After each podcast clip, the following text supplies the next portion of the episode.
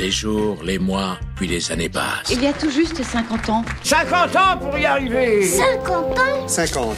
Wow. C'est vraiment une année spéciale. Depuis la toute première rentrée universitaire de l'UTC, il y a de cela aujourd'hui 50 ans, l'établissement se singularise dans le paysage de l'enseignement secondaire français par le modèle innovant qu'il propose en termes de pédagogie. Une individualisation du parcours de formation, des ateliers projets ou encore la découverte de la recherche en sont des exemples. Manuel Majada est responsable de la cellule d'appui pédagogique, aussi appelée la CAP. Il revient pour nous sur les trois grands piliers du modèle pédagogique innovant de l'ITC. La première composante, c'est euh, l'individualisation, donc le fait que deux étudiants n'ont pas le même parcours. Et donc, ça amène à une position qu'on appelle socio-constructiviste, de réflexion, d'appropriation pédagogique plus forte et plus intégrée au développement de métacompétences. Mais aussi au fait, même si maintenant c'est plus différenciant, le fait que sur le parcours de trois ans en branche, il y a quand même un an en entreprise avec deux stages conséquents qui amènent du coup à un plongée dans le monde professionnel et de fait à une immersion dans ce monde professionnel euh, d'une très grande efficience. Et le troisième élément clé qu'on oublie souvent, c'est le côté associatif de l'UTC et implication des étudiants dans la vie associative de l'UTC avec de très très fortes responsabilités, qui du coup les amènent aussi à développer des prises de position, euh, des, professionnalismes différents. Et ça, il y a pratiquement qu'à l'UTC qu'on peut retrouver jusqu'à ce niveau de responsabilité. On est loin du BDE d'une école de commerce, hein. on est vraiment sur des sujets qui peuvent être très très variables, avec une difficulté supplémentaire qui développe plus les qualités professionnelles, c'est qu'à l'UTC, la semestrialisation, fait qu'il y a un turnover assez fort des gens qui participent aux associations. Et donc, du coup, il y a un renouvellement permanent qui oblige à recréer, à restructurer, à se réapproprier les choses. Elles disparaissent, elles reviennent, etc. Donc, ces trois composantes, ces trois piliers que sont l'individualisation de la formation, les associations et les périodes d'entreprise créent vraiment cet élément supplémentaire, ce distinguo. Et c'est vraiment un plus pour la fabrication des compétences de nos ingénieurs. Et c'est aussi ce qui vient de chercher, hein, quelque part, cette différence par rapport à un modèle formaté traditionnel. Si la CAP a formellement été créée en 2008, son origine remonte à 1999, lorsque le président de l'époque et le responsable de la formation continue partagent une ambition faire de l'UTC le leader de la formation à distance dite ouverte.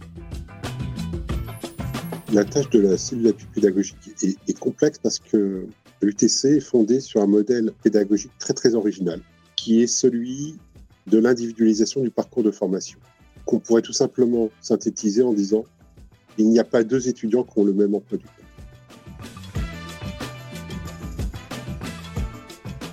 Il n'y a donc pas deux étudiants qui ont le même emploi du temps et a fortiori pas le même diplôme. C'est pourtant un diplôme qui est très prisé. Étienne Arnaud, directeur à la formation et à la pédagogie, explique ce choix. Le, le parcours à l'UTC, c'est un parcours d'ingénieur. Ça, c'est une chose. Mais il y a beaucoup d'écoles, il y a 200 écoles d'ingénieurs en France, voilà, on n'est pas la seule. Donc un parcours d'ingénieur, on va retrouver, alors je parlais de la mécanique que je connais un peu mieux, mais voilà, les, les enseignements fondamentaux, il y a de la théorie, il y a des, voilà, on vous explique tous les, tous les fondements de ce qu'est la mécanique, le, euh, la statique, la dynamique, etc. Enfin, peu importe. Ce, ce sont des enseignements qu'on va retrouver aussi dans d'autres écoles. La différence, elle est où? Eh bien, c'est que on vous montre, euh, en tant qu'étudiant, tout le panel de ce qui est possible de faire. C'est-à-dire qu'on va vous dire, bah voilà, en mécanique, vous savez, on peut faire ça, on peut faire ça, on peut faire ça, on peut faire ça, on peut faire ça, et ça se succède, ça se multiplie. Il y a dans les enseignements qu'on propose aux étudiants pas loin de 350 enseignements qui sont proposés. Alors tous ne sont pas de la mécanique, là, je, vraiment je parle au sens large. 350 enseignements qui sont proposés, et puis, bah il faut choisir. Il faut choisir parmi ces 350 là, lesquels vais-je suivre? Finalement, quelle est la couleur que je veux donner à mon diplôme de mécanique? Est-ce que je veux m'orienter sur la simulation numérique? Est-ce que je veux m'orienter sur l'organisation de la production? Est-ce que je veux m'orienter vers euh, les méthodes, les démarches qualité, la fiabilité des systèmes? Enfin, il y a, y a, plusieurs possibilités, des couleurs. Voilà, il y a plusieurs couleurs qu'on peut donner à son parcours. Et donc, bah, le rôle des enseignants, c'est aussi d'accompagner les étudiants dans ces choix. Hein. C'est pas évident quand on arrive et puis qu'on vous explique qu'il y a 350 UV et qu'il faut taper dedans. Il faut choisir mais ce choix, il est, euh, il est éclairé et il est vraiment structurant pour un étudiant. Voilà. C'est de semestre en semestre, je dois choisir ce que je vais faire, mais en fait, et c'est peut-être ça, moi, le, le terme, alors qui était utilisé il y a quelques années, je crois qu'on l'utilise plus parce que ça peut faire peur, mais l'UTC propose un parcours lacunaire. C'est-à-dire, on va vous dire, il y a tellement de choses, vous ne pourrez pas tout faire. C'est à vous de choisir. Voilà, c'est à vous de choisir quelle couleur vous voulez donner à votre diplôme. Rassurez-vous, nous, on est derrière pour garantir que de toute façon, quand vous sortirez, votre diplôme aura de la valeur et vous aurez les bases pour vous intégrer dans n'importe quelle entreprise. Mais à vous après de choisir quelle couleur vous voulez donner à votre diplôme. Soyez conscient que quels que soient les choix que vous fassiez, de toute façon, vous ne pourrez pas tout faire. Votre formation, le principe de base, votre formation est lacunaire. Voilà. Mais ça donne curieusement une force à nos étudiants.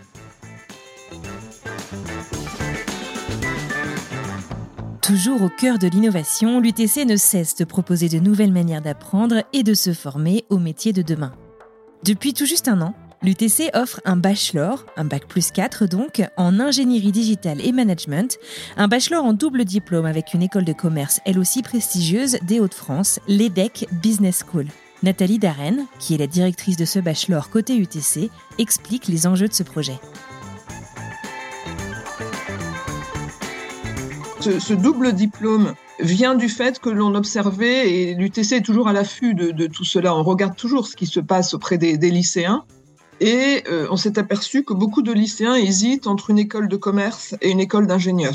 Et on s'est dit finalement, et si on mélangeait un peu les deux, en gardant le, meilleur, et si on construisait ainsi une formation de, haut niveau, et ça, ça ne pouvait fonctionner que si on était en double diplôme avec un établissement également bien classé, Hein, reconnu.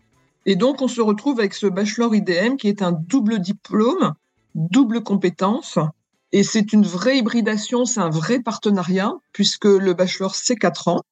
Les deux premières années à l'UTC avec des enseignants euh, de l'EDEC qui viennent à l'UTC. Et le cycle 2 est à l'EDEC avec des enseignants de l'UTC qui vont à l'EDEC. Alors, dans ce bachelor, c'est la première année, donc on a une première promo, tout à fait sympathique d'ailleurs. Hein. Ils sont 18 exactement, donc l'équivalent d'un TD, puisque quand on lance une nouvelle formation, on commence toujours par un petit groupe. Donc ils sont d'horizons euh, assez différents. Ils ont juste tous fait euh, SPEMAT. La particularité de ce bachelor, c'est que quand ils sont à l'UTC, les étudiants sont mélangés pour un certain nombre d'enseignements avec les étudiants ingénieurs. Et donc cette mixité est également extrêmement euh, enrichissante. Les étudiants du bachelor sont véritablement intégrés, ils sont pas stigmatisés pour une raison ou une autre d'ailleurs. Hein. Ils sont vraiment euh, intégrés, mélangés avec les autres étudiants ingénieurs, ils partagent les mêmes associations. Et Dieu sait si à l'UTC, la vie associative est très très riche.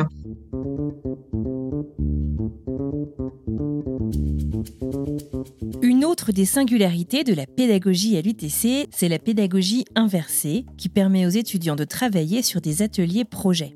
Ces ateliers sont aussi appelés ateliers interdisciplinaires de résolution de problèmes, AIRP. Et ceux-ci ont plusieurs intérêts. Tout d'abord pour l'université, puisqu'ils habituent les futurs cadres, ingénieurs et dirigeants à raisonner tout en tenant compte des faits et des points de vue de chacun, de chaque membre du groupe de travail. Une réalité que ceux-ci seront amenés à retrouver dans la vie active. C'est aussi un grand avantage pour l'entreprise, puisque les étudiants sont invités à trouver des solutions à des problématiques bien spécifiques. Et enfin, c'est un énorme avantage bien entendu pour les étudiants qui se préparent à leur métier de demain. Les formats des enseignements ont permis de développer euh, une autonomie des étudiants. Ça, c'est un premier point en plus des cours traditionnels, hein, euh, cours magistral, euh, les séances de travaux dirigés, les travaux pratiques, il y a euh, très tôt la possibilité pour les étudiants de suivre des enseignements de type projet. Et quand je dis très tôt, c'est même post-bac. il y a un exemple que j'aime beaucoup, c'est les nano-projets. Le principe, c'est d'essayer aussi rapidement de faire comprendre aux jeunes qui sortent du lycée qu'on va leur demander autre chose. Et quand je dis on, alors évidemment, ça va être nous les profs les jours des examens, mais pas seulement. C'est-à-dire que la société va leur demander autre chose. Les, entreprises qui vont les embaucher vont leur demander autre chose. Et quand je dis autre chose, c'est une autre façon de penser. Le lycée a vocation à former les jeunes avec un cadre il y a des programmes, et puis euh, il, y a, un formalisme aussi euh, qui existe et qu'il faut respecter. Je, euh, voilà, c'est, euh, il faut calculer l'air du triangle. Euh, il est forcément comme ci, il est forcément comme ça. Enfin, d'accord, c'est hyper fermé et donc à la fin, bah, il y a une solution à donner qui est la bonne si on a réussi le calcul ou qui est fausse si on n'a pas réussi. Quand les étudiants arrivent chez nous, on leur dit attention, les problèmes qui sont bien bornés, bien définis, bah vous allez en avoir de moins en moins. Les problèmes qu'on va vous poser, et c'est les problèmes qu'on pose à un futur ingénieur, bah c'est des problèmes qui souvent sont mal fichus. Et on leur donne comme exemple, et donc c'est le rôle de ces nanoprojets, bah je sais pas, combien il y a de feuilles dans la forêt de Compiègne. La question, elle est compréhensible par tout le monde. C'est-à-dire que euh, quand un ingénieur rencontre quelqu'un, c'est pas forcément un autre ingénieur qui lui pose un problème. Voilà, c'est quelqu'un qui lui pose un problème, avec son vocabulaire à lui. Ok, le vocabulaire est très simple. Combien il y a de feuilles dans la forêt de Compiègne? Et le rôle de l'ingénieur derrière, ça va être de dire qu'est-ce que je fais de ça? Comment je fais pour répondre à la question qu'on me pose? D'abord, c'est quoi la forêt de Compiègne? C'est-à-dire en termes de périmètre. C'est quoi? Ensuite, on me pose la question du nombre de feuilles. Mais alors, qu'est-ce qui se passe si j'ai un sapin? Et puis, on pose la question du nombre de feuilles. Mais à quel moment de l'année alors? Enfin, et puis les feuilles. Alors, est-ce que celles qui sont tombées l'an dernier, elles comptent, elles comptent pas? Et, finalement, on se rend compte que la question, finalement, elle est euh, indépendamment du, du résultat, dont je pense que tout le monde se fiche, mais euh, c'est surtout une question qui est euh, mal fichue. Voilà, elle est mal posée. Et le rôle d'un ingénieur, ça va être justement de dire, ok, on va mettre une méthode autour de ça, et puis à la fin, on va proposer un résultat. Le résultat, c'est-à-dire dire qu'il y a 3 225 718 feuilles dans la forêt de Compiègne, je le répète, tout le monde s'en fiche. Ce qui compte, c'est la logique qu'on est capable de développer et de mettre en œuvre pour arriver au résultat. C'est-à-dire, à la fin du semestre, parce que grosso modo, je caricature un peu, hein, les, les collègues m'en voudront pas trop, j'espère, mais c'est en début de semestre, on leur pose la question, et puis, bah, les gars, euh, rendez-vous, euh, voilà, euh, rendez-vous en fin de semestre pour que vous nous donniez la réponse. Et donc, en fin de semestre, ce qu'on demande aux étudiants, je répète, c'est pas forcément un chiffre, c'est une logique, un raisonnement, et surtout être capable de le défendre. C'est-à-dire, on a fait ce choix-là, d'accord? On n'avait pas l'information, donc on a fait ce choix-là. On a interprété forêt de Compiègne comme étant, je sais pas, euh, on a interprété euh, feuilles comme étant les mortes, les vivantes, les je sais pas quoi. Enfin, peu importe, mais en tout cas, ils se sont construits le cadre et à la fin, ils sont capables de défendre le résultat qu'ils présentent. Et eh ben ça, c'est très difficile mine de rien. Faire la transition entre le lycée où les choses, je répète, sont souvent euh, bien cadrées, et puis des problèmes comme ça qu'ils trouvent dès leur arrivée à l'UTC, euh, pour le coup, oui, ça, ça apprend l'autonomie parce qu'on n'est pas forcément derrière eux pour les, les, les coacher sur euh, sur la démarche à mettre en œuvre. On répond aux questions, hein, on n'est pas des bourreaux non plus, mais ils vont travailler par trois, par quatre pour essayer de répondre à la question et puis réfléchir et puis qu'est-ce qu'on attend finalement, euh, comment est-ce qu'on peut justifier telle ou telle chose? Et, et ça, c'est extrêmement formateur pour pour un étudiant. Et cette notion de projet, elle se renforce puisque euh, elle continue à exister euh, de plus en plus après. Hein, donc, euh, je vais parler avec des codes là, tant pis. Mais les TX, les ateliers projets, hein, les collègues du, du, génie urbain sont les premiers à avoir développé la notion d'atelier projet là, qui sont des ateliers vraiment de, de très grande taille. Hein. C'est des groupes de 15, 18 étudiants qui travaillent ensemble, avec en général un un client, hein, donc euh, quelqu'un, en tout cas quelqu'un qui de l'extérieur de l'UTC a un problème euh, qu'il nous soumet, et puis les collègues se mettent euh, voilà en groupe et en mode organisation projet avec un groupe, un chef de projet, etc., pour essayer de répondre au mieux à la question posée par par le client. Je mets des guillemets, mais voilà c'est vraiment un élément euh, très important et je répète le fait surtout que les étudiants y soient confrontés rapidement. Enfin confrontés. C'est-à-dire qu'on leur propose de faire ça parce que je rappelle qu'ils choisissent mais qu'on leur propose de faire ça très tôt. Il faut pas attendre d'être en deuxième année d'ingénieur pour avoir le droit de faire des projets. Non non non non. Dès le tronc commun donc c'est-à-dire dès la formation post-bac c'est bon. Vous avez le droit de travailler sur des projets comme ça si ça vous intéresse Les étudiants de premier cycle de l'UTC ont donc plusieurs options. Le tronc commun, du cycle ingénieur, que l'on appelle aussi TC, il s'agit de leurs deux premières années post-bac, ou encore le premier cycle du cursus Humanité et Technologie, que l'on appelle aussi UTEC, qui enseigne comment orienter le développement technologique au service de hautes valeurs humaines et sociétales. Vient ensuite le cycle ingénieur, que l'on appelle branche à l'UTC. Là encore, plusieurs choix s'offrent aux apprenants le GB, génie biologique, le GI, génie informatique, l'IM, ingénierie mécanique, le GP, génie des procédés, ou enfin le GU pour génie urbain. Tout au long de ce cycle ingénieur, vous l'avez compris, chaque étudiant construit son parcours individualisé tout en respectant certains critères parmi lesquels les enseignements en technologie et sciences de l'homme, ou TSH. Nathalie Darren a dirigé le département TSH de l'UTC pendant six ans et nous le présente. Alors, l'UTC a une particularité, c'est de proposer aux étudiants euh, futurs ingénieurs des enseignements en sciences humaines et sociales avec un très très large panel d'enseignements. Ça va de la gestion à la communication, mais aussi euh, à la philosophie, aux sciences cognitives, enfin des, enseignements euh, très très riches avec un large choix. Et tous ces enseignements sont rassemblés et gérés au sein du département qu'on appelle TSH pour technologie et sciences de l'homme. Ce département euh, TSH, donc il est transversal hein, puisqu'il accueille les étudiants de toutes les branches. Il apporte vraiment aux étudiants la dimension critique, euh, au sens noble du terme, la dimension euh, réflexive. Il invite les étudiants euh, de l'UTC à prendre le recul nécessaire pour mettre en valeur leurs compétences, on va dire, dans des sciences plus dures, comme on les appelle, et puis avoir un regard critique vis-à-vis de la société, des conséquences de, par exemple, de la conception de leurs nouveaux produits sur les usagers, hein, qu'on essaie de mettre au, au cœur de, de, tout ça, de leur faire prendre conscience que, euh, eh bien, il y a le produit que l'on va créer techniquement, mais il y a l'économie qui va avec, il y a l'écosystème qui va avec. Et euh, avec cette dimension maintenant de, transition écologique qui a pris toute sa place dans les enseignements euh, de sciences euh, humaines que propose le département TSH.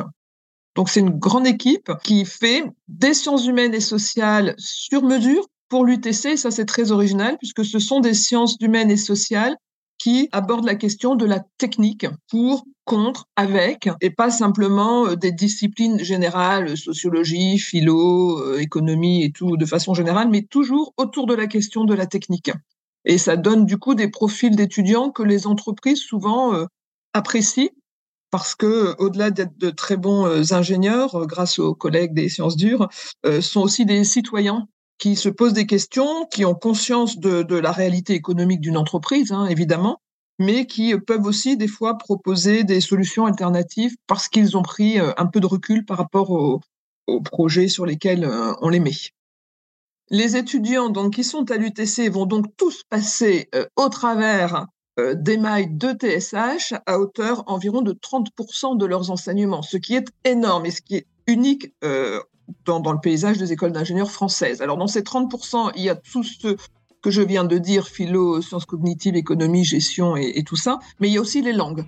Euh, le département TSH euh, héberge le domaine des langues, où là encore, on a une offre extrêmement large, puisqu'on a sept propositions, anglais, allemand, espagnol, italien, portugais, chinois, japonais, plus le FLE, français langue étrangère, pour les étudiants euh, étrangers. Et donc cette offre très large permet à chacun de trouver euh, sa place, d'autant plus que l'on va du débutant jusqu'à un niveau très avancé euh, pour l'ensemble des étudiants et, l'ensemble des, langues. À noter, pour être ingénieur, il faut valider un niveau B2 en anglais. Donc là, on a des enseignements sur mesure qui préparent à ça et qui préparent aussi aux tests extérieurs qui sont obligatoires hein, euh, de réussir pour avoir le diplôme.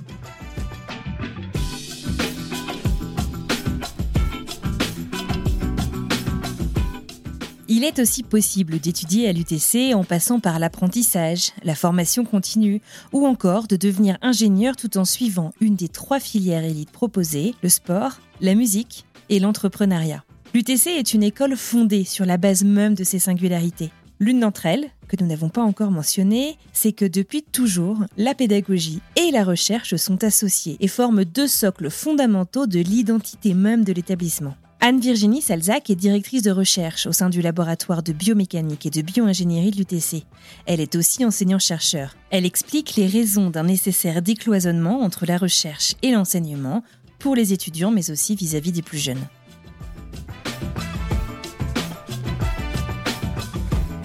L'UTC est vraiment très engagé pour essayer de décloisonner aussi bien l'enseignement que la recherche et de faire connaître le monde de la recherche et, et les métiers qui, qui sont associés. Et au-delà de ça, je crois que c'est aussi euh, promouvoir les sciences en général. Il y a, il y a un vrai besoin d'attirer des, des, des, jeunes avec euh, qui auront tous un talent, euh, quel qu'il soit, euh, pour travailler dans ces, ces métiers-là. Et, et il faut pouvoir faire connaître ces métiers. Il y avait un article qui a été paru dans Le Monde là, le 31 octobre qui disait que les dépenses d'enseignement supérieur consacrées aux étudiantes avec un E, hein, étudiante, était inférieure de 18% à celle allouée aux étudiants. Et donc, en fait, il y a une étude qui a été faite par euh, l'Institut des politiques publiques, l'IPP. Ils ont essayé de, faire un peu des, statistiques et ils ont remarqué que les, les femmes étaient beaucoup moins représentées dans les filières où il y avait le plus d'encadrement et aussi souvent qui sont associés après à des salaires plus élevés. Enfin, il y a toute cette corrélation malheureusement qui existe euh, qui peut exister. L'article a mis en avant du coup ce, cette, disparité entre euh, qui était liée au genre. Et donc il y a vraiment quelque chose à faire. Alors nous, on a une chance à l'UTC. Euh, c'est là qu'on voit que ce problème peut quand même, il n'est pas obligé d'être. Nous, à l'UTC, on a 53% de, filles au niveau du, tronc commun, donc les toutes premières années quand les étudiants rentrent à, l'UTC, les deux premières années, qui sont l'équivalent d'une classe prépa intégrée. Et donc, c'est quelque chose qui est bon à savoir et qui est bon à communiquer. C'est que, oui, les, filles ont vie et c'est tout à fait possible. Euh, et, et c'est des choses, des chiffres assez élevés se répercutent même après quand les, les étudiants avancent dans les années. On va avoir des chiffres assez élevés et beaucoup plus élevés que beaucoup d'autres écoles d'ingénieurs. La chose, moi, classique, quand j'avais fait mes études, c'était à peu près un tiers de filles, deux tiers de garçons. Euh, dans beaucoup de domaines liés un peu à la mécanique et autres, euh, c'est ça. Et ça, c'est même des chiffres assez élevés. Et donc, euh, on voit que ça reste, c'est un souci ou c'est une problématique à réfléchir et sur lesquelles il faut absolument travailler au, niveau des écoles d'ingénieurs, au niveau des formations en général, même pour l'université, école d'ingénieurs, etc. Mais c'est aussi une grosse problématique pour les, pour, les employeurs. Pour le CNRS, par exemple, qui est dans mon cas mon employeur, c'est une problématique euh, dont ils se sont emparés de longue date et, et la résoudre n'est pas simple. Hein. Donc, euh, on va Bien entendu, essayer euh, dès que possible avec nos étudiants de faire des liens euh, ça, c'est donc en interne à l'UTC. Euh, mais euh, il y a beaucoup d'actions qu'on va mener. Et, et c'est vrai que l'UTC essaie de promouvoir aussi tout ce qu'on peut faire euh, pour aller parler au public, euh, à des publics très divers et, variés. Et souvent, parler aux jeunes est très important. Donc encore, bah, hier matin et ce matin, j'étais dans des écoles. J'ai pris de mon temps pour aller parler. Alors, ce matin, c'était des troisièmes. Hier, c'était des cinquièmes. Mais la semaine prochaine, ça sera des, plus jeunes c'est vrai que d'aller à leur rencontre, de montrer des, exemples de recherche, de leur faire découvrir des thématiques, parce que l'objectif, c'est de relier des choses qu'ils vont voir dans leur programme à des thématiques de recherche.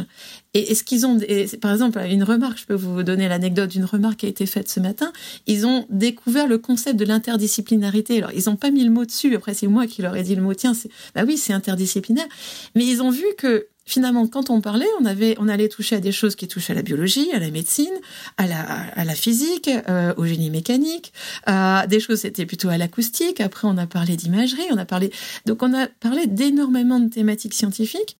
Bah, ça a été un peu une révélation pour certains qui se sont dit bah tiens tout ce qu'on connaît parce que eux les cloisonnent euh, voilà les mettent dans des petites cases et euh, quand ils sont dans la, salle de SVT ils vont pas vouloir ouvrir la, petite case mathématique. Voilà ça va être souvent ça.